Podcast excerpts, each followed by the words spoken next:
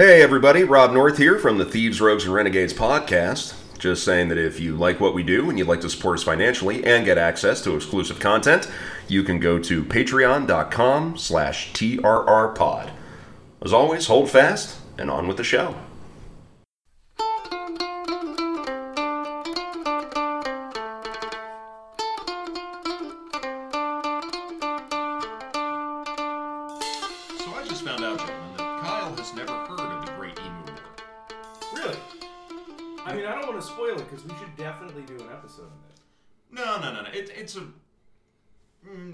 Come back to it, but I'll tell Let's, you what. we'll flesh it out because like this, Yeah. this is a good one. So, to, to put a long story short, um, we were discussing the Great Emu War. The Great Emu War occurred um, right after World War One in Australia.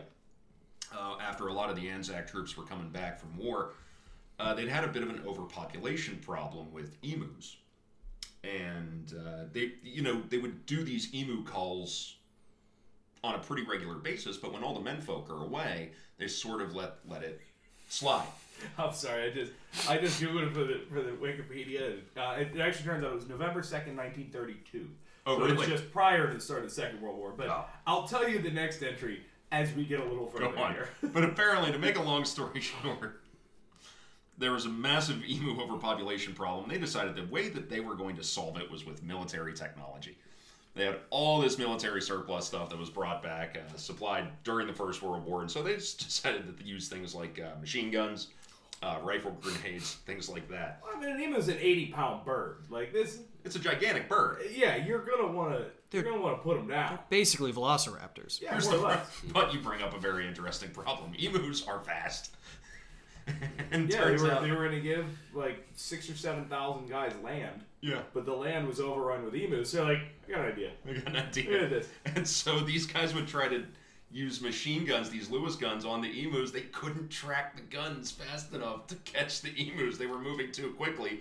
And it's been, you know, a decade and a half almost since the First World War, so a lot of these guys are out of practice. Oh, no. So you have Australia declaring war on emus, and the emus won. Yeah, the uh, it just says result failure. Result failure. I mean, like these are trained riflemen, and they did they did pretty well. So, but they only killed three or four thousand out of a flock of like thirty thousand. They wanted, yeah, they wanted to call. They they got about one tenth as many emus as they wanted. to say the first day, the first attempt they made with a machine gun. This is this is a Vickers machine gun, 650 rounds a minute. They fired the first attempt they made at it. They expended five or 2,500 rounds of machine gun ammunition and killed no emus. And I can just see one colonel standing there, Mm-hmm. shaking his head with the face palm, with the with, with the Jean Luc Picard face palm. It was a major. Was it a major? Major he's going- G.P.W. Meredith of the Seventh going- Heavy Battery of the Royal Australian Artillery. and he's going, I spent six months in fucking Gallipoli for this. But there's also the you have to understand the Australian attitude is they, they completely fucked it up, but they're at the end they're going, well, fellas, at least we had a good day. We've all had fun, and that's what matters. Two days later, the emus had their revenge. this article said- Is this when they seized the Well, the, weapons? pro- this is uh, the concealed gunners sighted 1,000 emus nearby, waited patiently for them to make their way over. At point blank range, says Johnson, soldiers opened fire, felling maybe 10 or 12 emus. well, then their guns jammed, and then it turns out whenever you fire a machine gun into a flock of emus, they scatter. They freak the fuck out and run away, and then you just you can't pick an individual target because they run like 45 miles an hour. This is the prequel to the great WKRP turkey drop of Oh my Honest 1979. eyewitness, I thought you could kill an emu. Les Nessman was out there going, Man, "Oh, that's the a- humanity!" Oh, that's a Coffee. deep cut reference there, Padre. Well done. Well done. Well, Showing your age a little bit. Yeah, Even yeah. so, Meredith I- I- did the math on it. Took ten bullets to bring down every single emu, which was a pretty dismal effort. Yeah, that's that's not great. That is not great. All right, everybody, welcome to the uh, the Thieves, Rogues, and Renegades Great Emu War. My name's Rob North. I am your co-host Chris Miller. I am Michael Arnett. I am Kyle Graper. We are all tired. We're all out of it. It's been a long Hey, I'm a weekend. bartender, and it was Valentine's. We're Day. recording on a Monday. We're all physically and emotionally beat up. So yeah, we're in great shape to bring you a fresh new podcast. And you had a bar crawl. I'm gonna. I didn't go to the bar crawl. No, you had to serve a bar crawl, didn't you? No, it stayed on the other side of the river. Uh, our friends Oh. are on the 412 Pittsburgh Clothing Company did the Building Bridges Bar Crawl. Uh, to everybody that participated, thank you very much. Um, to everybody that didn't make it to my bar at the end of the night, super shit face, thank you very much. uh, I'm still I'm, like you guys have to carry the water because I'm just reading about this article. Like I'm just going through this whole fucking thing. we'll we'll do a deep dive on the Great Emu War at a later just- date. Instead, they just gave ammunition to the locals and they just let them handle it. Well, In six you mean like they handled every other emu call that had gone before? In six months, the locals killed 50, 70,000 emus. God. Maybe that's what Is they. that is that why the bird's on the coat of arms? Because the, the emu's on the Australian coat of arms. Is it? Is because- it? It is. I, I mean, it's. I know it's probably on the coat of arms because it's it's it's the emu and the kangaroo. very abundant. I, I think it's just because it's very abundant wildlife and. I- Well, because when it's a fucking to- emu. I'll Well, no, no, it's 'cause- no, it's because they're Australians and they wanted to abandon the normal tactic of putting grand animals on on coat of arms like lions and tiger. If you're Scottish, uh, unicorns, um, horses, shit like that. they went. They Ben, went. ben Franklin wanted our national bird to be the turkey. I mean that That is fair, kind but of these joke, but but these people live funny. but these people live in a country where every new animal you see, if you've never seen it before, if you are these convicts getting sent to Australia, every new animal you look at, your reaction is going to be, "What the fuck is that?" so, I think It's like You know, everything's their basically just is- ejaculate. like, can you imagine never having heard of a platypus before and seeing a platypus? I still don't think they're real. I've never seen one. Like, Oh, in a are you one of zoo these or platypus Oh, I anything. have. conspiracy I theories? have. seen I have absolutely Yeah, seen a live live 'cause I thought it platypus. was somebody fucking with it. No, it is not just a taxidermy monster like that No, it's not a mermaid from the last century. This It's it's it's work it's not the it's not the it's not that little Chinese skeleton mermaid that was Yeah. in P.T. Barnum's original circus. Like it, it yeah, you find them at the you find them at the ice walls on the edge of the flat Earth. Oh no. Uh, here. Okay. I watched- no, no, I no. I'm watched putting the this. I'm documentary putting this the back. flat Earth, I'm, it was really funny. shut up. I'm putting this back on the fucking rails because we're not going into the flat Earth Now today. Netflix thinks I'm a psychopath. well, before it was just giving me like that '70s show and uh, like How I Met Your Mother, so it thought I was an idiot. Yeah. Yeah. And now it just thinks I'm insane.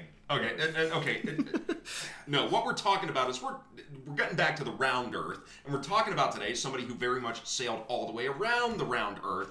We're talking about Woodes Rogers. This is part two of our series on Woodes, uh, Woodes Rogers. If you don't know who Woodes Rogers was, he was a famed English sea captain, privateer, pirate hunter, and later governor of the Bahamas, who was famed for both his autobiographical accounts of his adventures, his rescue of the man who would become the inspiration for the character of Robinson Crusoe, and his interactions with some of the most famous figures in the golden age of piracy. Again, this is part two of a two part series, so we definitely recommend that you go back and listen to part one. Now, Or Memento style and just keep going. so before we go into the second part of our story, let's acknowledge our sources very quickly. We have A Cruising Voyage Round the World by Captain Woodes Rogers. And as we discussed last time, this book is a piece of garbage. It's awful. It is it is utter shite. It is so bad. It's just so dull. It's so dull. Well, because he basically just put his sea journal into literary form. Yeah, but I mean, even then, like, he didn't really keep track of like any cool shit that happened. Like the part on Selkirk was like a paragraph. Yeah. Like, we found this guy. We, like, we sent some people out, and they came back with crayfish and a guy. Yep. And that was the whole thing. that it. Uh, we also have a much, much better source, a book called Pirate Hunter of the Caribbean by David Cordingly, who, if you know very little about pirates in general, you're looking for a great book that does a fantastic job of encompassing that whole world. He wrote a wonderful book called Under the Black Flag, which, along with Colin Woodard's Republic of Pirates, is one of the best modern looks into Age of Sail piracy. And finally, that old standby that I mentioned last time A General History of the Robberies and Murders of the Most Notorious Pirates by Captain Charles Johnson, who is an individual who may very much have a very close connection to our subject today. So, gentlemen, any more points of order before we move into part two of the story? No, I think we covered flat Earth. Flat Earth, emus. emus. Yeah, we, Um, we checked some Platypi. boxes. Yeah. Yeah. Okay, did. so but on the subject of this, I am going to come clean. Until like maybe a year ago, I thought narwhals were extinct. They're Wow. not. Yeah, I had no idea. No, they're not. None. I had no idea. I thought they were all dead. So moving on with the story. so I just, I, I guess I'm just not into, you know, like all like botany and all the critters and stuff. I'll, I'll work on that. You were botany and all the critters. Your description of the Chris, your description of the field of natural science is incredibly evocative. I have Well, to say. I think that's the new BBC uh, nature show. Richard Attenborough soothingly talks. David about, Attenborough. Oh, David, not his brother. I thought that was the title. not of, Hammond. I thought that was the title of the Fox News documentary on Charles Darwin. that might have been. Oh, God. That might have been. Botany and all the critters. Anywho, So when we last left off on our story of Woodes Rogers, it's October of 1711, and old Woodsy had just returned from a three-year-long expedition in which he and his vessels had did you just call him Woodsy and I did expect just- not to stop? okay. All right, just so we're good. in which he and his vessels had circumnavigated the world, rescued Alexander Selkirk, the man who would become the inspiration for the character of Robinson Crusoe, and had managed to achieve their goal of capturing a wealthy Spanish treasure galleon, taking over 200,000 pounds worth of prize uh, value, worth about 22 million in today's cash. All by the tender age of 31, meaning he is younger than all four of us sitting in this room. That is upsetting. What, about Jack? He's down there. Well, that Jack's eight. He's done. That's playing. fair. Uh, okay, I, I, am sorry, Jack. I forgot about you. But a price had been paid. Wood's younger brother John had been killed by a cannonball, and Woodes himself had ended up with disfiguring facial scars after spending six months with a Spanish musket ball in his jaw. And more would have to be paid very shortly after their homecoming, as Rogers would have to go would have another foe to fight after dealing with the Spanish and the French, the British East India Company. Now, the British East India Company, if you don't know, is a joint stock company that had been around since 1600 and had grown incredibly powerful. By 1711, the company had its own army, which would eventually grow to be twice the size of the actual British army by the end of the 18th century, as well as its own navy, all funded by trade revenues, and it was through legal writ passed by Parliament that the East India would have a monopoly on all maritime trade involving British vessels at all points between the Cape of Good Hope and Cape Horn. If you were a ship's captain in that part of the world on an English vessel, you were either supposed to work directly for the East India Company, or anything you bought and sold from vessels to provisions to prize goods was meant to be bought and sold through East India Company brokers or facilities. If word got back to England that you made or spent a single penny from a source other than the East India, you could face significant financial penalties for violating that monopoly.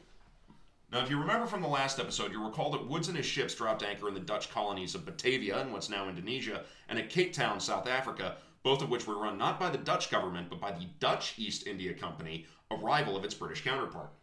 In Batavia, Rogers had sold off some prize vessels and used Dutch East India medical facilities to have that Spanish musket ball removed from his face, and in both places he purchased provisions for his ships and used their port facilities to make repairs.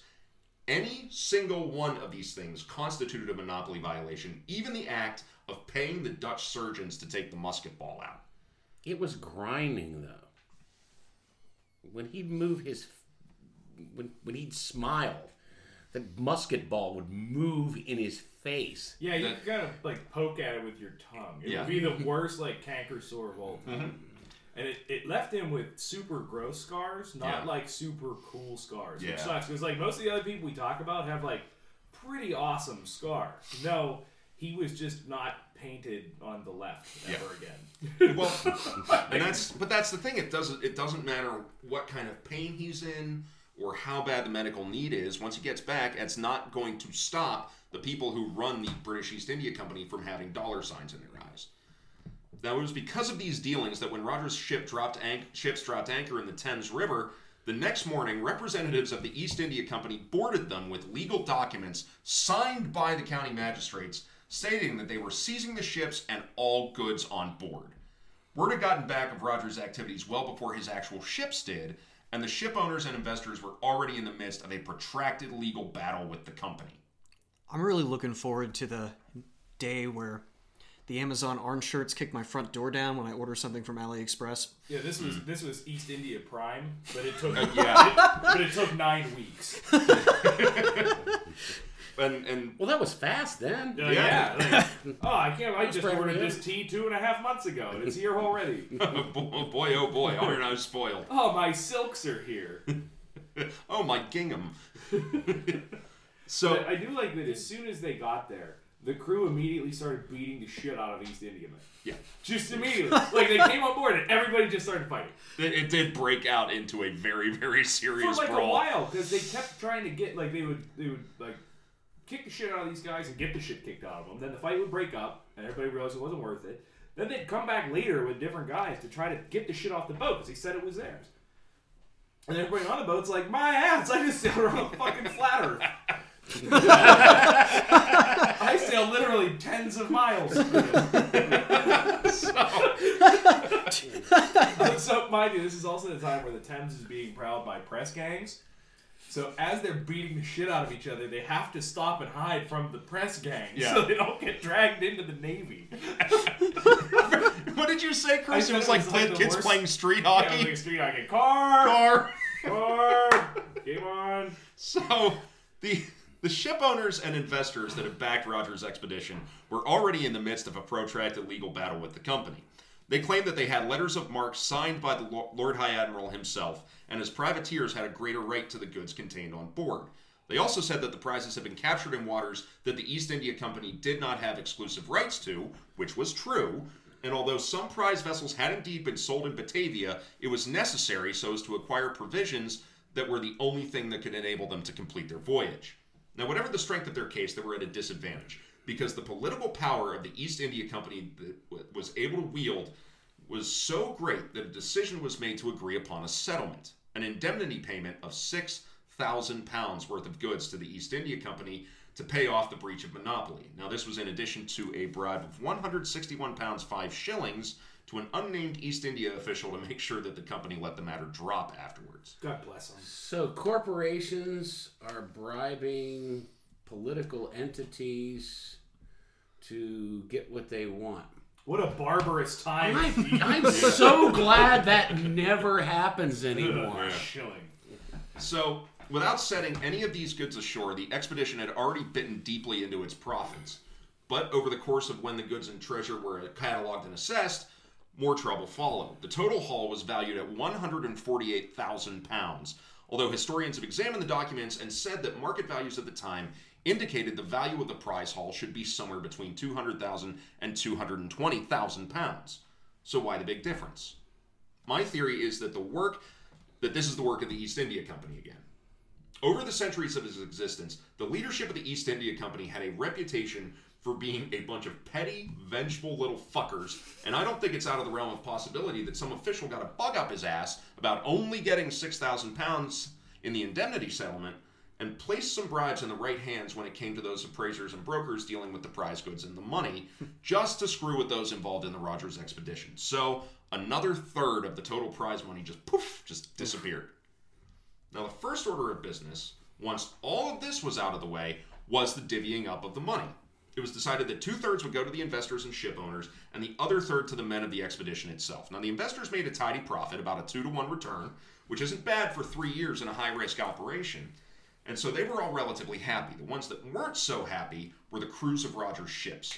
They somehow became convinced that the actual value of the prize was somewhere in the range of about 3 million pounds, and a group of 209 sailors who were convinced that they had been massively underpaid instituted a case in the court of the chancery against Rogers and the owners and investors of the expedition for an increased payout based on a completely made up number, nearly 20 times the amount of what was actually captured, which served not to get them paid at all in the end, but merely held up the proper distribution of prize money and made a bunch of lawyers a shit ton of money with the case going on for another three years. It took three fucking years.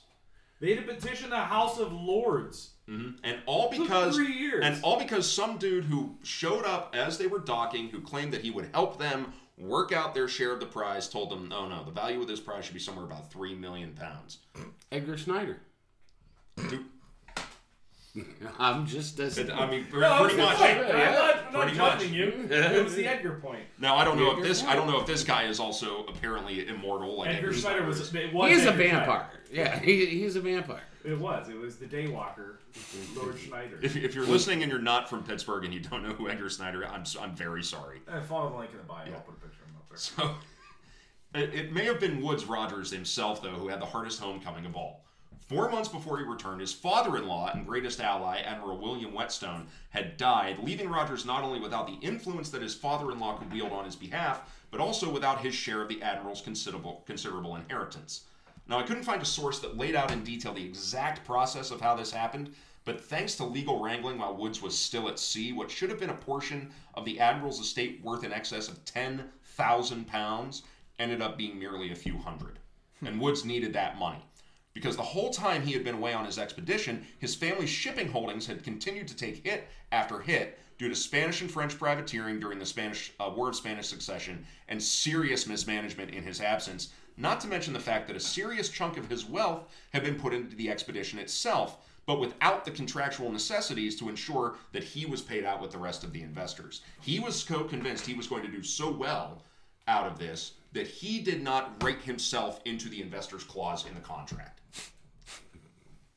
Now, as such, his family had been forced to move out of their handsome mansion in Bristol's Queen Square and were many thousands of pounds in debt when Woodes came back.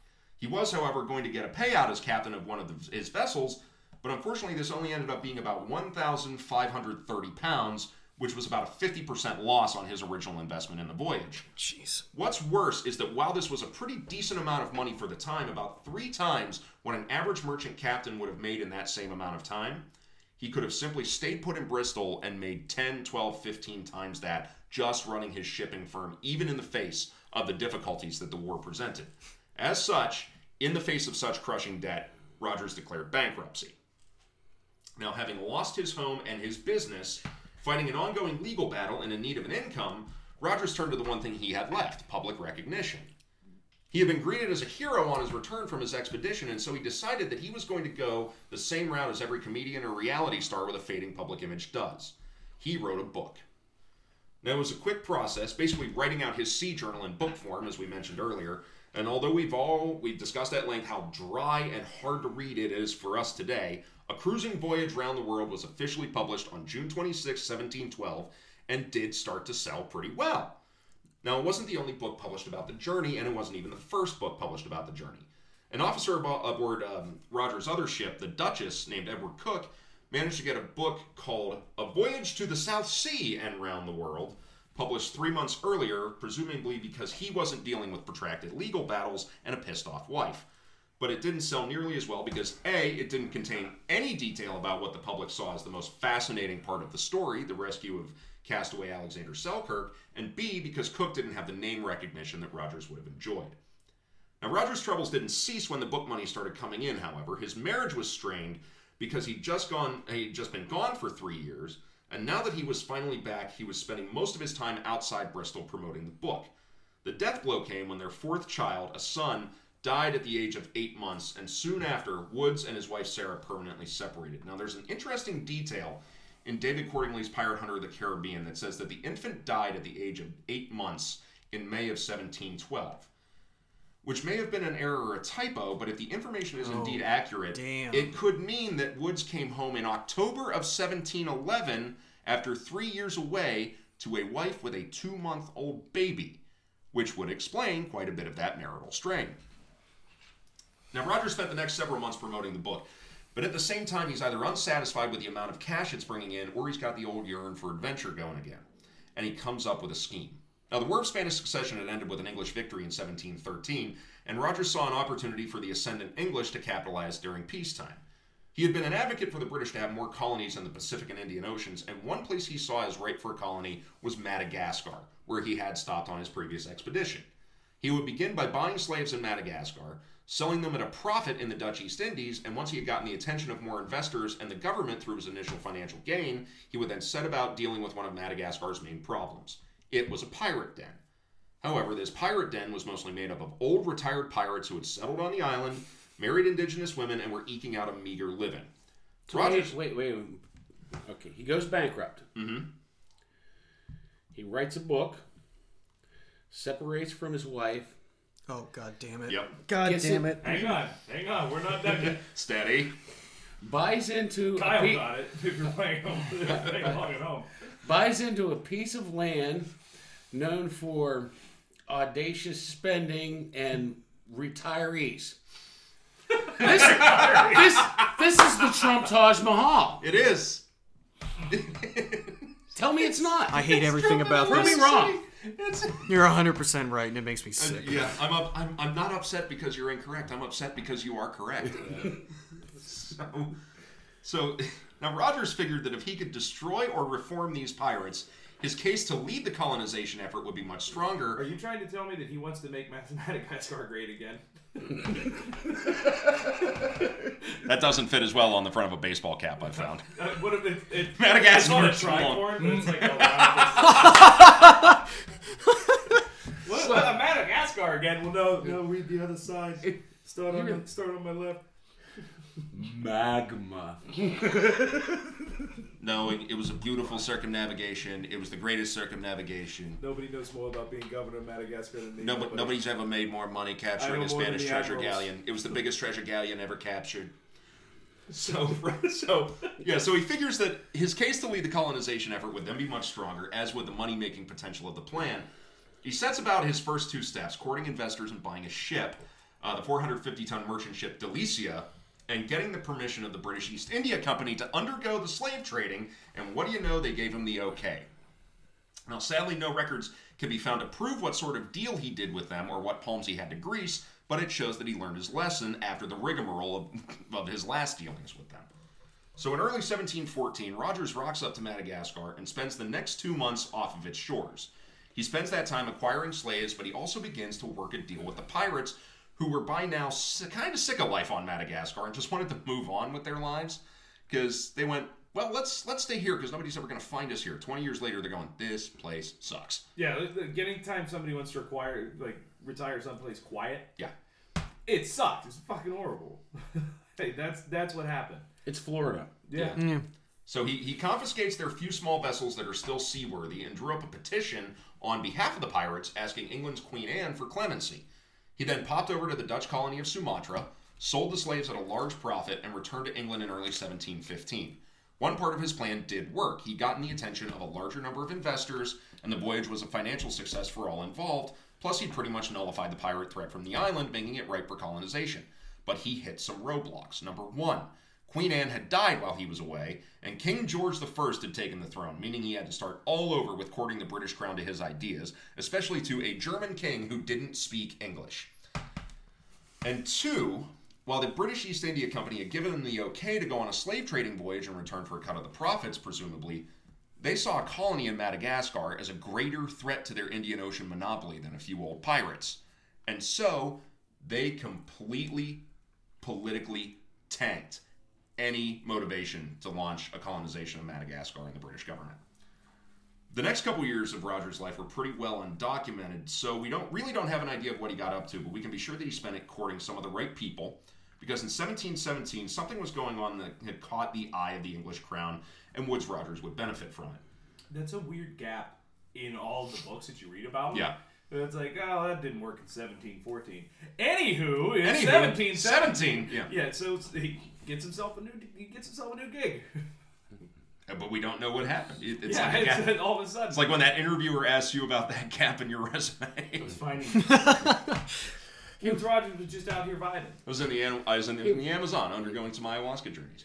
He was bicycling through the through the Alps, staying in hostels. So there had been a shift in focus away from the Indian and Pacific Oceans and back to the Caribbean and the Americas after George I took the throne. England's holdings in the Caribbean were weak in spite of her victory in the War of Spanish Succession because of corruption, mismanagement, a lack of public funds, and disasters like the Port Royal earthquake of 1692. Go back and listen to Chris and I do our episode on that. That episode does not get the respect it deserves. It does not. Damn good episode. so which destroyed England's primary power base in the region. There was a lot of money to be made in the Caribbean through the sugar trade and through all the other trades that were going on, but they were very, very vulnerable. And that brings up our other main issue, which is the rise of the golden age of piracy. After the end of the war, there were thousands of Royal Navy sailors and privateers that were suddenly out of work and desperate to make a living. Quite a few of them took to piracy, and it was in the Americas and the Caribbean that they primarily hunted their prizes. One very special place in this world was the Bahamas, and particularly the anchorage at Nassau. Now, we'll definitely do a deep dive into the Nassau Pirate, Republic at a later date, but to make a long story short, while the British Crown was ostensibly in control of the Bahamas, they had no actual power there, and it was run by the absentee Lords Proprietor, who would just continually appoint new powerless governors that would just stay in England. On the ground, Nassau was an absolute haven for pirates and was populated by several hundred of them, as well as many hundreds of freed slaves, fugitive criminals, and deserters from the British Army and Navy, her other colonies, or the colonies of other uh, European nations. And the whole thing was run by a council of pirate commanders with no allegiance to any of the crowned heads of Europe. And I can tell you, 280 years later, Nassau was awesome, especially as a sailor. Mm-hmm. I wish I remembered it. We're gonna have a whole episode just called Mike's Navy Days. Whenever Rogers shows up, Uh, that's- who am I kidding? That's a three-part series. yeah, And that's yeah, I, I'm not again. I'm not sure if I can remember all of it. No, well, it's actually I- just going to be a live live recording of us doing regressive hypnotic therapy. exactly, exactly. God, Mike's just floating in the tub in the middle of the room.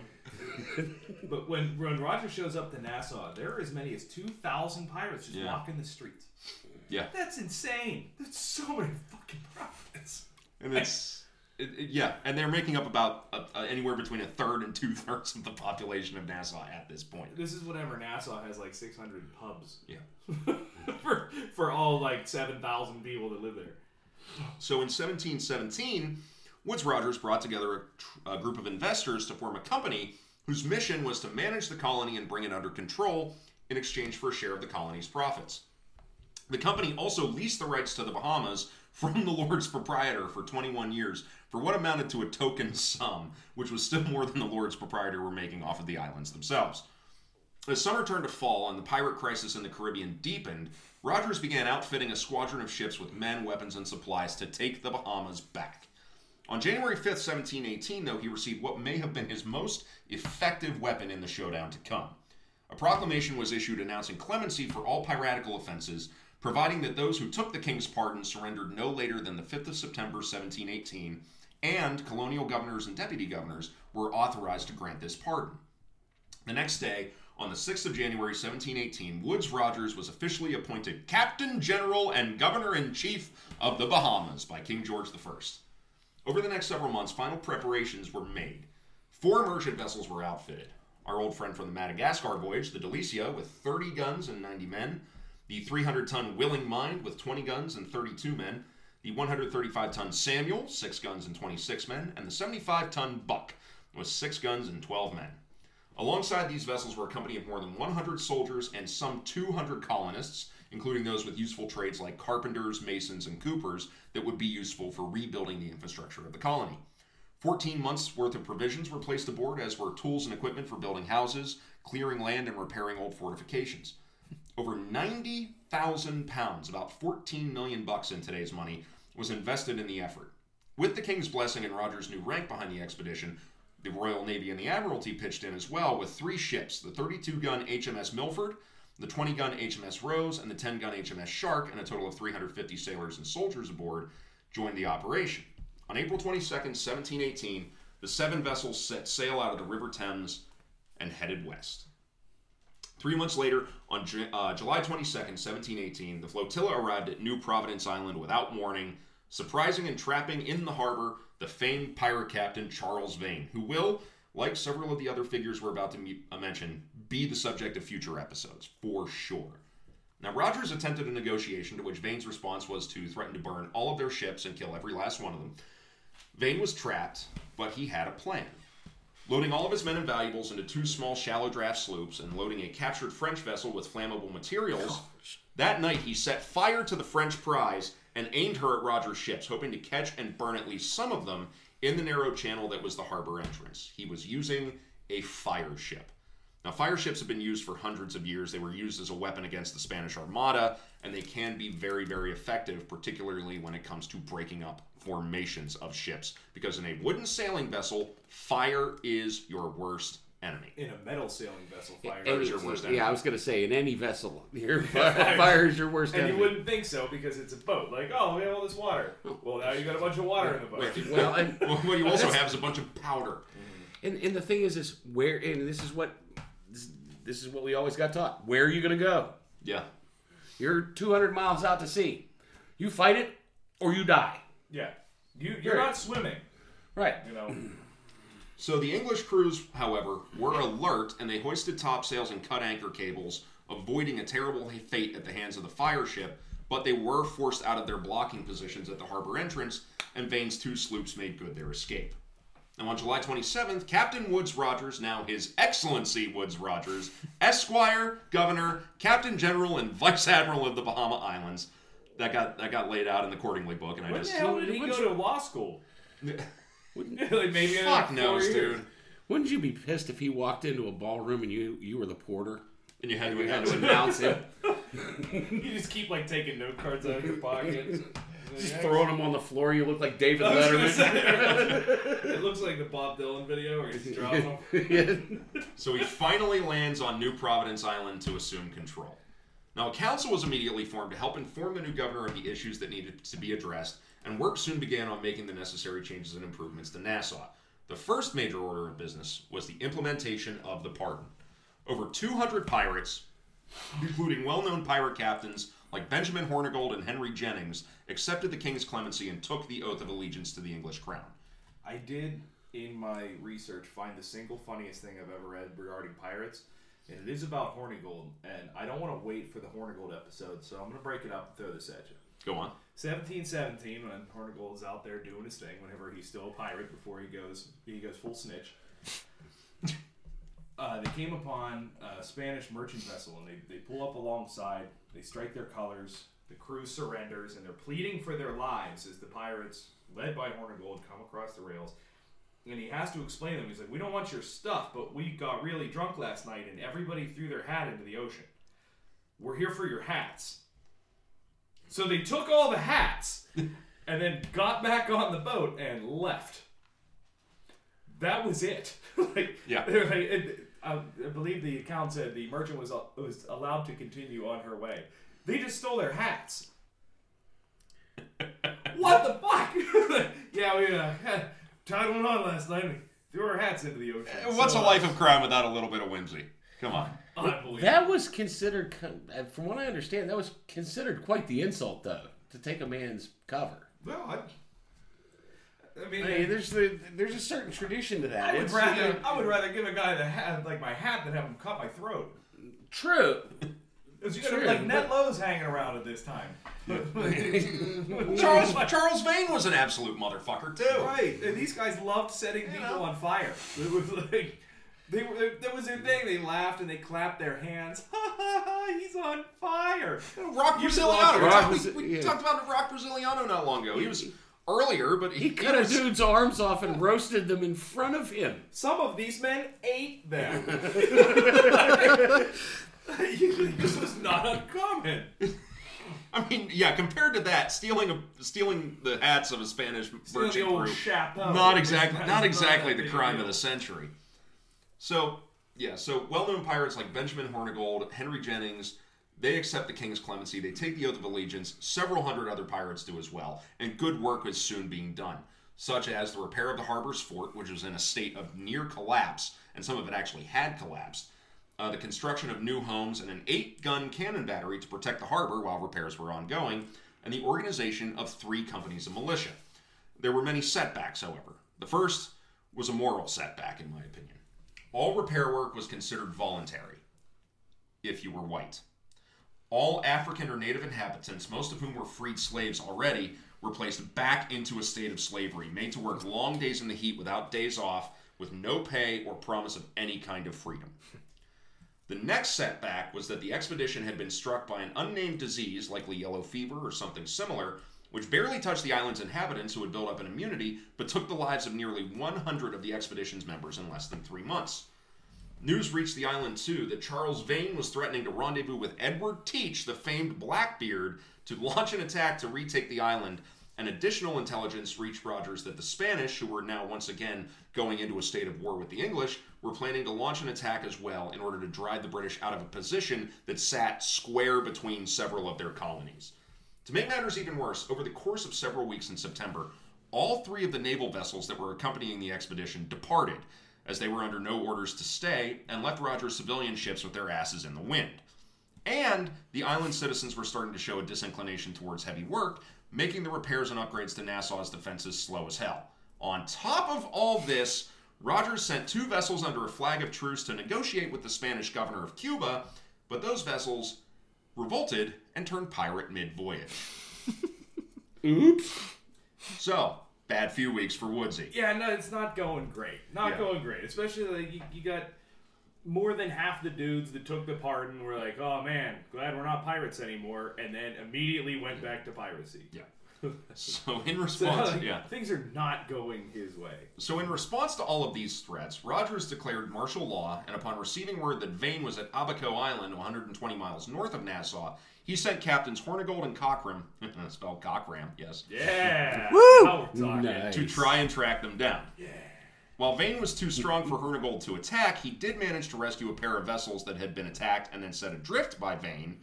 And then Vane sent several more letters to Rogers continuing his threats, promising to retake the port and burn the Delicia to the waterline. But in early November of 1718, he was deposed by his crew after his refusal to attack a French warship about three times the size of his vessel, um, because they considered him not launching a suicide attack to be an act of cowardice. Logical. And um, he was replaced at, by his second in command, a fellow who we will again discuss in the future, named Calico Jack Rackham, who left Vane in a small unarmed sloop and sailed away with the rest of the flotilla. Now, a month later, Vane ran into a storm and was shipwrecked on a small deserted island in the Bay of Honduras. An English ship arrived to collect fresh water on the island, and Vane tried to join the crew under a false name, but was recognized by an old acquaintance and was arrested. No, my name is John Smith. Oh, Charles Vane! I remember you. Chuck! Hey! I know that guy! Based on modern docudramas, was he recognized by his very, very large penis? No. It was, did he see him in the shower? Like, Holy hell, that's gotta be me. A man remembers a hog like that. Jesus Christ. If you guys haven't seen uh, the Charles Vane full frontal scene in uh, in Black Sails, uh, just watch it. Just watch it. Because it, like, apparently we got some grief for uh, referencing the size of Zach McGowan's member. But, uh, By he big. It wasn't so much grief, it was questioning. Ah, that's fair. He big. your, your initial thoughts in this scene will be, what the hell's wrong with his leg? That's exactly Oh. what I thought. It's like, oh my god. So, Thanks again for visiting this week's Penis Corner. Next You week, know, we'll, for kids. next week we'll discuss Type O Negative and Peter Steele. oh god. Oh, yeah. So, Charles Vane and his massive dong are taken, are taken presumably in two separate ships to prison in Spanish Town, Jamaica. And was put her in the longboat. She's dragging. That was- What the hell? The, the sounding. The He, sounding. he tied, he tied, yeah, he There's a he tied knots in it. Not. Five fathoms. Not every meter. Six fathoms. Yeah, he saw Vane in the shower, but like it was still outside. it was like on the beach. He's like following it. He leaves it outside like a horse in front of a saloon. I think you'd have a python on you. Holy shit! So, Charles Vane. Charles Vane was taken to prison in Spanish Town, Jamaica, and was found guilty of piracy and hanged on March 29th, 1721. He was hungover. So you oh, have, He got hung with his own dick. Just wrap it around. the bunny goes around the hole. so, Christ. Talk Did it have its own Talk amongst castle? yourselves. I fucked myself up there. this, is, this is just painting. A, this is painting with a weird brush. He fucked himself when he sat down too quickly. Oh. Kyle, back to the basement. So Hornigold was sent out again. Hornigold is sent out again, and this time he captured a small pirate sloop after a brief fight, taking 10 of her crew captive and sailing back with them to Nassau. Now it was time for Rogers to fully earn his mantle of pirate hunter, but he was presented with some problems. The first, there was no jail. Second, he wasn't sure if he had the authority to order executions if necessary. And third, he's possibly going to hang some pirates. On an island surrounded by hundreds of former pirates, some of whom probably knew these guys who were going to be on trial. And that sets you with the risk of rebellion reversing all the progress you've made over the last few months. But 22 pirates, all members of the former crew of Ya Boy Steed, your boy Steed Bonnet, had just been tried and hung by the governor of South Carolina, so a precedent had been set regarding Rogers' authority. And if he didn't try them and execute them for piracy, he might look weak, and that could also encourage rebellion. So on December 9th and 10th, 1718, the 10 men who had been held in the brig of the Delicia, there's your answer to not having a jail, were tried in an admiralty court. After two days of testimony, nine were found guilty and eight were hanged at the waterfront, with one being given a last minute reprieve by Rogers himself because he came from a good family. So uh, there's your. Uh, uh, who's who's that kid who like killed a family of four and got a slap on the wrist? Brock Turner. Well, no. Oh, he no, was, no, he no, was that the was- slap that's on the the wrist rape. rapey guy. Yeah, he was the one that. Uh, was what raping was dudes. what was the what was yeah, it was affluenza. affluenza? Yeah, He we just have got arrested. we have He just age Yeah. of- arrested. yeah, Yeah. Yeah, and, and now like this one's gonna stick because it's a probation violation. yeah we uh we have some age of sail affluenza there. Uh, so the executions had the desired effect. The populace was cowed and now knew that Rogers really meant business and were soon on their best behavior. A few weeks later, a plot was discovered where several residents intended to overthrow Rogers and return Nassau to its former free pirate state, but it attracted little to no support, and Rogers merely had the conspirators flogged and released as he saw them as posing no real threat. So by early 1719, some things had improved for Rogers. He had a reputation for staunch justice and no tolerance for pirates, and many of the most popular pirate captains had fled the region or were dead. Blackbeard fell at the Battle of Ocracoke Inlet in November of 1718. Vane had been deposed by Rackham and was about to be captured, and Jack Rackham had just taken a pardon, ending his pirate activities, uh, pirate activities at least on a temporary basis. But the new war against Spain was heating up, and Nassau's defenses were in a shit awful state. In order to speed up construction and repairs, Rogers began to pay laborers out of his own pocket to fix the fort and build new batteries, and, and was also purchasing many of the tools and goods needed, as well as barrels of gunpowder and a large amount of small arms and cannons, including eight 18 pounders and eight 24 pounders. These are big, expensive guns.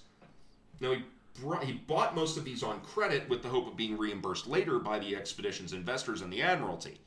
Now, Spain sent a fleet against Nassau in May of 1719, but they diverted away after learning that the Spanish settlement of Pensacola, Florida, had been captured by the French, who were now England's ally in this particular war.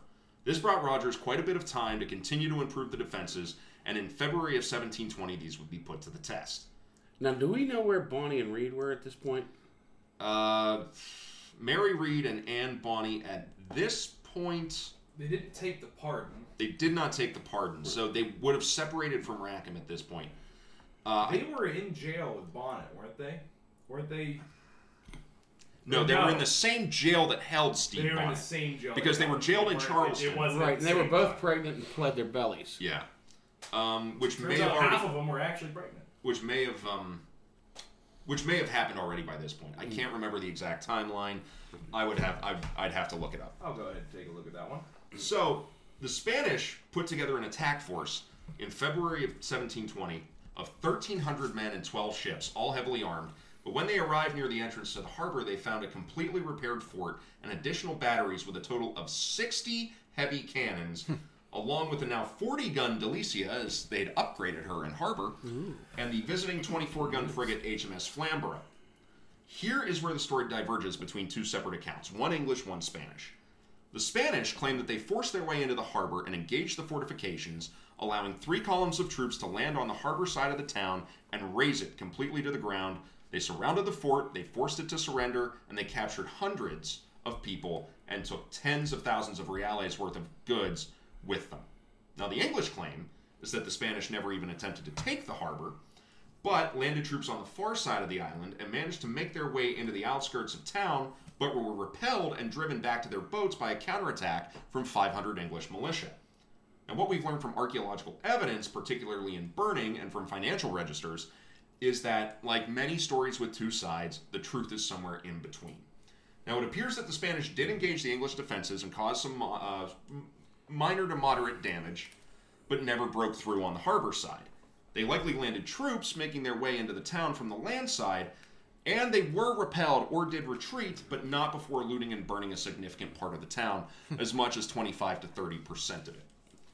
The other piece of information that we know uh, is that for all of the preparations he oversaw, Woodes Rogers was not in Nassau at the time of the attack when his defenses were being tested, having sailed to, to Bermuda to speak to merchants there to arrange a new line of credit to make more purchases to bolster the defenses and to recruit more men.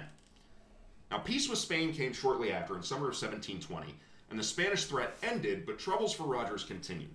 He had overextended himself financially and was getting no positive response from England regarding reimbursement from investors or from the crown, and was now unable to get any additional lines of credit from merchants in the region, and was now over 20,000 pounds in the hole. He suffered what was probably a mental and physical breakdown and, less, and left Nassau for Charleston, South Carolina, where he spent six weeks trying to regain his health, but that didn't quite work, as he ended up getting wounded in a sword duel he fought against Captain John Hildesley of the HMS Flamborough over some minor disputes they had regarding the captain's actions while in port at Nassau. Troubled by a lack of response from England, Rogers then set sail back across the Atlantic in March of 1721, and after arriving three months later, he found that a new governor had been appointed in the course of his journey to, to replace him, and as members of the Parliamentary Council of Tr- uh, Trade and Plantations was unsatisfied with Rogers' abilities to quickly turn the Bahamas into a money machine, while at the same time tamping down pirates and defending the island from an enemy that was closed in on literally all four sides. Oops. Well, sorry. You know, he was a little busy. Oh, yeah. He had a lot on his plate. He did. Yeah. And now he also found that the company he had helped to fo- uh, that he had helped found to start the whole effort in the Bahamas had been liquidated without his input or notification, in part due to what was called the South Sea Bubble, where the value of the largest joint stock company involved in the colonization of the Americas and the Caribbean completely tanked after years of fevered speculation in the sales of shares, losing millions of pounds and sending shockwaves throughout the English economy. Uh, King George himself lost 56,000 pounds when things went bust, and suicides in London were 140% higher than usual, according to the Bills of Mortality, which were published lists of how many people had died for what reasons every week. Uh, if you want, if you want a fun read, go back and read some of them from like the 16th and early 17th century. They're Sounds very, like a good time. I can't wait to wet my whistle with those. those are very entertaining. But somebody pulled a Madoff. Pretty much. I mean, Yeah. You know that kind of spe- that kind of rapid speculation and Well, and it's very, very similar to the housing bubble in in the last decade. Yep. yeah. It's, I mean, it's almost exactly. And when you real, when the market finally realizes that way more value has been pushed in than the company's actually worth, or what the material goods are actually worth, the bubble bursts. That's what happens. So, what all of this meant is that Rogers was now personally on the hook for all of the expenditures made in the fortifying and rebuilding of Nassau, and that led him straight to debtor's prison. Now he stayed there for some eight months, reduced to hard physical labor, and it was on, and he was only released after his creditors finally heard the full story, took pity on him, and absolved him of his debts. In 1723, he was approached by a man, asking him for information about pirates in order to write a history of what had recently happened in the Caribbean, and Rogers was happy to oblige. The next year, a general history of the robberies and murders of the most notorious pirates was released by a man writing under the pseudonym of Ca- Captain Charles Johnson, and the book became an instant hit on both sides of the Atlantic. Now, this is very, very interesting too because Captain Charles Johnson, we have another connection to not only the pirate hunting part of Woodes Rogers' career, but the first part of Woodes Rogers' career because Captain Charles Johnson may have been, gentlemen, Daniel Defoe. Daniel Now, Defoe. we don't have any concrete evidence that Charles Johnson's Defoe, but it's pretty much universally agreed upon. And it also lends a lot of credibility to that theory because he was able to go directly to Woodes Rogers, which implies they already had a pre-existing relationship. They already knew each other. He was able to get essentially an exclusive interview. Yeah, because Defoe had done the same thing while in the process of writing Robinson Crusoe, getting details from from Woodes Rogers about the rescue of Alexander Selkirk. I did look into why Johnson was never able to uh, interview Selkirk directly. It was because he lived as a recluse. Mm. Yeah. Because uh, he gave some interviews and then he went super nuts. Said he was never going back to sea. Then went even more nuts. And then went went back to sea. and then immediately died of yellow fever. Yeah. So Yeah, so The that, thing, that too, was that was a bit of a downer And- that read. But yeah, that's because my question was like, why the hell wouldn't Daniel Defoe ask Selkirk? He like he- they were in the same town, but the reason was because he. Selkirk didn't want to talk to anybody. yeah, no. He- well, I mean, you got to figure the guy lived alone for a very long time. You Yeah. know? And his English was bad because he hadn't spoken in so long. He was away for Well, so the only long. the, the only English he was speaking was he would repeat the Psalms to himself. So he would speak in verse. yeah. To a volleyball. Oh wait, sorry. Wilson, I'm Wrong, sorry. wrong castaway. I'm sorry. My favorite part's when he used the uh, figure skate to blast his tooth out of his skull. That that volleyball had Do you- to see things that I was gonna say, can't be unseen. I was gonna say I know the face on Wilson got made from a bloody handprint, but do you think there were other fluids on that? Well, that's why he was. That's why he just looked so shocked. so. Well, the other thing too is that Rogers knew a lot of people, so Yes. it would have made sense for whoever was Charles Mm-hmm. Johnson. and We'll we'll say that it was Daniel Defoe to come directly to Woodes Rogers and say, "Hey, you've been a merchant, you've been the governor, you've been a pirate, you know a lot of people. Yeah. Tell me about." It. yeah. So, uh, but it's because of the material in the work regarding Rogers that paints him in what I can only describe as a more favorable light that he was once again catapulted to a level of national fame. And public attention once again focused upon him. Now, this led to a certain amount of sympathy regarding his dismissal from his governorship in certain circles, and there was a letter written to the king on his behalf by eight senior army officers in 1726 and King George I was sympathetic and not only granted him a pension, but made it retroactive from his dismissal in 1721. so Rogers ends up getting a big payday. Edinburgh. Big. Yeah, big. Now, George I died in 1727, but his son, George II, go figure, uh, knew well of Woodes Rogers' reputation, and on the 22nd of October, 1728, appointed him as governor of the Bahamas for a second time. Now, Rogers returned to a Bahamas that was not in much better shape than the one he'd left. A hurricane had blown through three weeks previously, tearing off roofs and blowing down market stalls, killing several people. Because And- Bahamas. because Bahamas. Well, that's- In a well, at way, least the island would crack in Yeah. half and slide into the ocean. well, True. there is that. Because that did happen. That story made me yawn. Oh, Go back and go back and listen. So, uh, and a wave of disease had just come through, weakening the population and killing hundreds more. Uh, the defenses were in a rather parlous state as well. I will be kind in saying that. Uh, the fort was in good repair, but the wooden gun carriages for most of the cannons were completely rotten. And when they fired a 15 gun salute to mark the arrival of the new governor, five of the gun carriages fell apart completely. Nice. Yeah. So the population also was still tiny. At the time, the English colonies of Barbados and Jamaica had populations of 61,000 and 62,000 respectively, while all the islands of the Bahamas could muster was a mere 1,388 souls. Only 80, only 800 acres of farmland were under cultivation. now, some things had improved. Infrastructure in the town was much was in much better shape. Port facilities had risen up, waiting on for the commerce that they were built to serve, and a council of 24 members of the colony, which was one in seven of the European male population, was in place to assist in governance. Another thing that had also improved, there was ongoing peace with Spain that would last until the amusingly named War of Jenkins' Ear in 1739, and the pirate threat had all but disappeared. While at the height of Rogers' first term as governor, it is estimated that between 1,800 and 2,400 pirates were active in the uh, Caribbean. This number may have dropped as low as 120 to 150 by 1728. So Rogers wasted no time in making things difficult for himself, though. He always was good at withstanding misfortune, but it, he never seemed to have the knack of precise and deft political dealings. When he arrived and took office, he almost immediately instituted a new tax on the population to help revamp the defenses even more, but this was shot down by the Assembly. So, Rogers disbanded the Assembly. Members of the Assembly wrote to England asking for a new governor who would be willing to work with the Assembly. Realizing that he needed public support for any of his efforts, Rogers reconstituted the Assembly, only to have the cycle repeat again and again. This is the one thing that defined Woodes Rogers' second term as governor in the Bahamas the endless cycle of refusing to deal with the Assembly and bringing back the Assembly because, in order to govern, he had to deal with the Assembly, who he then refused to deal with. As many as a dozen times, this cycle repeated himself. And in spring of 1731, Rogers once again returned to Charleston to try and recover what were his frazzled nerves and now failing health. It didn't work. Although Rogers returned to Nassau in July of 1731 trying to continue his work, he never recovered from what was ailing him. And on the 15th of July, 1732, at the age of 53, Woodes Rogers died in Nassau.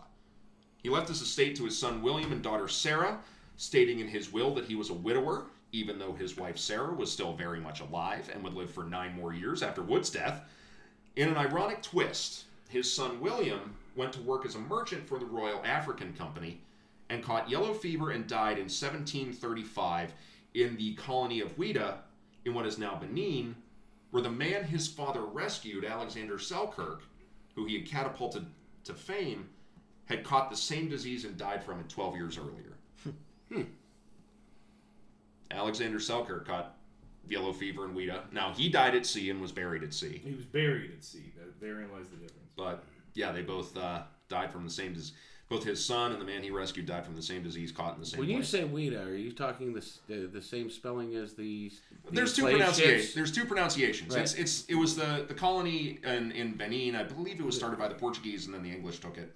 Um, it's spelled either Q U I D A H or W H Y D A H, which became a um, the name of I, I think The- Sam it was Bellamy's. a, yeah, Sam Bellamy's. It was a slave carrier Yeah. when he captured it.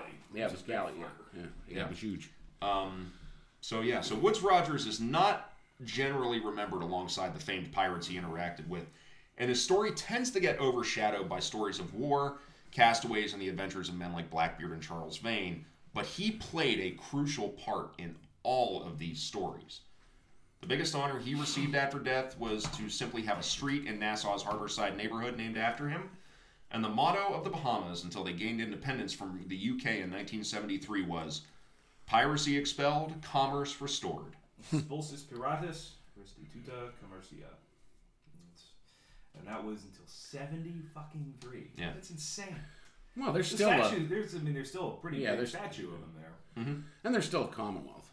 There's uh, the, the Queen still lives. Oh, very much so. yeah. Yeah. You gotta figure, whenever he showed up, there were more than 200, there were more than 2,000 active pirates, and by 1726, there were less than 200. There were only 1,300 people on the island. I think I could live there. I think I could live on an island in the Caribbean with like 1,300 other people. Didn't we just talk about this? That's what they said about Mad- about Madagascar. It turned out to suck. It wasn't as wacky as the No, I don't want to Far, be far wacky. fewer, far fewer singing and dancing the animals Ben- than the Ben media would lead us to believe. Chris Rock vehicle. So But yeah, you- I mean, you got to figure whenever he showed up, all but ten pirate captains accepted, yeah, and whenever the captains didn't accept, by extension, their crew did not accept. But that's that's a big chunk. yeah. That's a lot. I mean, and that's instantaneous almost. Yeah. Because- Even though, as we discussed earlier, a lot of these guys took the pardon and then immediately returned to piracy. Well, there's literally no reason not to They take it. They had like a little parade for them. They, they like mocked Yeah. up a naval formation on the beach. They had them walk under like cross sabers and shit. But even so, when, when 25, 30, 40% of your strength disappears in any situation, you are immediately weakened. You are immediately weakened, and it creates shockwaves and it creates fractures in what is this this brotherhood almost. And it, it And it, it really was. We- we- I mean, we didn't have time in a they did two-part series to- on, on each other quite a Yeah, bit. and we didn't have time in a two-part series to get into all the details of this. I mean, a lot of these stories you will then hear in uh, the deep dives we're going to do into some of these captains. Vane But- burned a burned a prize and threw it at the blockade. Yeah. Like, that's that's an act of desperation. Oh yeah. Yeah, he Well, wanted no, to get the here's- hell here's out. the It wasn't I- a small ship. No, hmm. here's a detail I forgot to include that I just remembered. About two weeks after he did that, he's bit bopping around the Bahamas. He realizes I don't have a pilot. I don't have somebody who can guide this actual ship. Oh. So in the dead of night, he he and some of his crew snuck back into Nassau They kidnapped some and bastard. kidnapped a guy who they made their pilot, and then escaped again. And Woodes Rogers and his people never ever knew that he was there. Did he? what he did, what what Rogers' legacy was that he forced the hand of guys like Spotswood Mm-hmm. and guys like Big Big Bucks Chuck Charles Eden.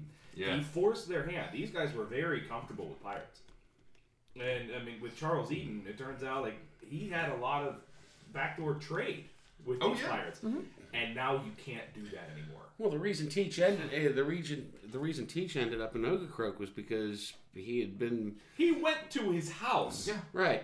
he went. He was hanging out with Eden. yeah, he went Charlie! to his house. what up, my G? It's, it's, well, and again, that's another big contributing factor to why we see the numbers of pirates disappear so much. Yeah, now they didn't have anywhere where they could go to ground. They didn't have safe havens. I mean, and and I mean, you end up with people like Bart Roberts who then make their way to the West African coast. Um, ironically, after several years after he helps deal with the pirates who were in Madagascar at the time, Madagascar once again became a pirate haven in the mid 1720s and late 1720s, and had to get cleared out again. Um, but yeah, he plays such a crucial role in all of these stories, and he never receives that sort of recognition for it. It's kind of like Forrest Gump. I mean, an intelligent Forrest Gump. I don't mean uh, I was gonna say he's not like like, like he's not like Luke like- Raven stalling his way through. Like, no, no, the but accidental there.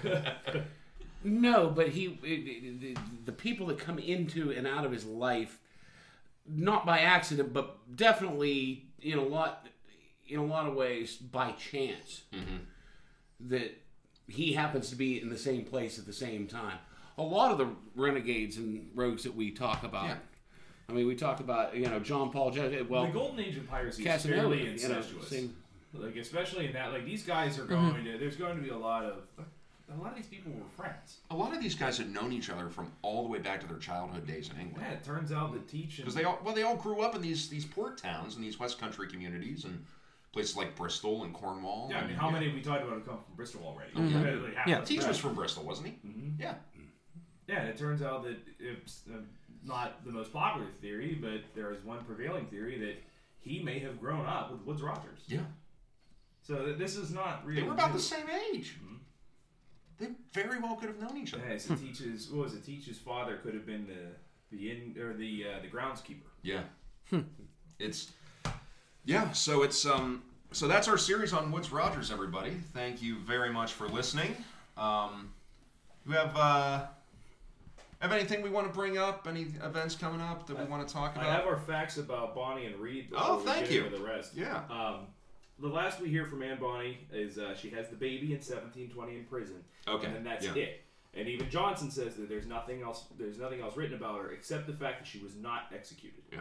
So the, the only thing we know is that she was not executed and she had the baby. Uh, I thought Mary her, there was a possibility that her father was a governor or There's some prevailing was- theories like she got out of there and basically she was put into a, a- my understanding I've- I've my heard- my theory is that she or the the, the theory i Yeah. heard was that she there, there was either a lordship or a governorship involved with her father and basically she was put in a home in an estate somewhere to Sort of tucked away. Another it one out. was that, that her Tucked and away into child went to obscurity. like a monastery. Yeah. Like, there was Right. another one like they they were they sent him back to England and she became a nun. There's a bunch of these. I've you know I've, I've heard a story that it was it was the governor's wife who like uh, talked to her a couple times and took like great pity on her and, and talked her husband into granting clemency and there's there's a whole bunch of different All we know is that stories. she was not executed. Um, as far as Mary Read, uh, she died of a fever in prison in 1721. She is buried in St. Catherine's Church. Uh, there is no no mention here of um, a second funeral for the child, which, or anything that happened to the child after. So it's led to believe, well, it leads me to believe that she died while she was pregnant. But uh, she died of a fever. She was actually given a Catholic burial. yeah. Hey, you can go see her grave. It's still there. It's still Kate. Oh yeah, I've, I've I've I've seen her gravesite Yep, still there. when I was in when I was in Charleston last year. Uh, Um, she is buried in Jamaica. Oh, Not she's buried in. Oh, what am I thinking of? There's a couple of them. There's a couple of them. Now. but no, not hers. I'm thinking of somebody. I've, I've, I've, there is a gravesite in that Catholic church that it's it's some pirate. There's a couple pirates there. yeah, yeah. Um, what about Mary Critchett? That was a girl. Mary Critchett. Is That it might be her? her. Might be her. Yeah, that don't might be know. who I'm I know that. Mary Critchett was one of the another female pirate. There was another one whose name escapes me, but I know Martha Critchett was definitely one. So, uh, yes, thank you everybody for listening. Um, Kyle, do we still have? We're still looking for volunteers. Yeah, uh, and in just in general, uh, if people want tickets, uh, to remind people, uh, March 5th, I help run uh, the Crush Grapes wine tasting event at Nova Place in Pittsburgh. It's on behalf of Sisters Place, which is a really wonderful charity. Um, sistersplace.org has all the ticket information, or reach out to me on any of my platforms. That's March 5th. Go to sistersplace.org for tickets. What are your platforms, Kyle, just to help the folks at home? Uh, I am on Facebook for those people, uh, and then Twitter. I am at Kyle Graper one, I believe. Bear with me a second. I mean, it's, at least it's not Kyle Graper, too. At least you were the first Kyle Graper. I'm actually the first Kyle Graper. It's at Kyle Graper. Oh, nice. Sweet. Nice. Waiting on that check mark. Killing that other one was the right call. I mean, I had to be. Then I you, then you immediately got more powerful. Here, here's what's worse: is on Twitter, I had to be meat neck too because there was already a Meatneck. That sucks. I'm upset. So, so uh, did the Rays ever get their? Is it the Rays in MLB? They don't. They're not at Rays. Somebody, somebody has. it's like a pizza place or something. It's like Ray's Pizza Place or Oh, something. that's Like that. I amazing. don't know. I can't remember who that one is, but they won't. Yeah, he won't Yeah. give it up. So Yeah, it's like Ray. speaking- it- yeah. his name's like Ray S, and he Yeah. won't give up at Rays. It's what? Like, oh man, I gotta. Well, Uh, Okay, I well, wouldn't speaking either. of social media, Chris, where can they If find you want us? to find us on social media, you can find us on Instagram at TRR Pod. Uh, we are at Podcast TRR on Twitter. Thieves, Rogues, and Renegades on Facebook. Uh, you can hit us up with a quick email at trrpod at gmail.com if you have any questions, concerns, comments, any more uh, Mike Arnett erotic fan art. Um, well, and, and, and well, and that's the that's. Uh, I, I really didn't want to steal your thunder, Yeah, their I interpretations got- of your broom handle mustache are just. I wanted to let you Magnificent. know, as, as the as the current cult leader for the Bob Crane sex cult, Mm. um, I'm instituting a new rule. There's going to be I don't care what the rule is, I love it already. there's going to be a no shave march, and I'm not talking about the face. Here's the stipulations. I will take indulgences if you wish to manscape or ladyscape. Um, all you have to do is send money to the Thieves Rogues Renegades web podcast, and that will be accepted Hold on. as an indulgence. As a religious leader, what are you thinking? Because the sale of indulgences is how you get a schism. We've been over this for 500 years. There's no schism when there's only five people. That's fair. And uh, and I was right, it is the Rays. They Sir, if there's Rays enough for a baseball. quorum, there's enough for a schism. They are not That's Ray, not a baseball team, Slikinski, at Ray S. Nice. It's, Ray, not a I like baseball that. And so team. they are at Rays Baseball. So tweet at uh, at Rays Baseball and call them big old dorks for not being able to buy out Ray S. Yes, please do. Um, also, if you'd like to support what we do, um, please go to patreon.com slash trrpod. For as little as a dollar a month, you can uh, give as us much as ten thousand. for as much as ten thousand dollars a month for the Grand Poobah level. You can uh, give us a little support. Every penny we make through Patreon gets put back into the podcast for the acquisition of research materials, uh, im- uh, improving uh, our recording equipment, and eventually going towards actually getting a dedicated studio space. As much as we love it here in Chris's kitchen, uh, It's close to the fridge. it, it well, we can put a fridge in the studio space. Nice, nice. We can do that, Michael. We have right. the power. Well, any Just any, not the any one yet. of my cult anyone Patreon. any one of my cult members that gives ten thousand dollars, that's considered not only indulgence but plenary. That's even better. For ten dollars a month, Michael will send you nudes. For twenty, he will not. My eyes. So that's gonna yeah. So that's gonna conclude the section on Woodes Rogers. Next week, uh, we're getting to something very very fun, uh, what I can only describe as a true caper. We are talking about the Great British Train Robbery. To go along with Bake Offs and everything else, this this is a fun story involving a whole bunch of dumb cockneys. Prepare for You four said for four, prepare for four wildly different British accents as we uh, as You we know- talk through this story. you know, when you said great, all I could think of was Oh, There we go. There's another one. There. Any any anything else before we finish, guys? Any more I Catherine the Great we I think we covered horse fight? Any, any cabin boy? Any Yeah, cabin yeah, boy we need- references? Anything?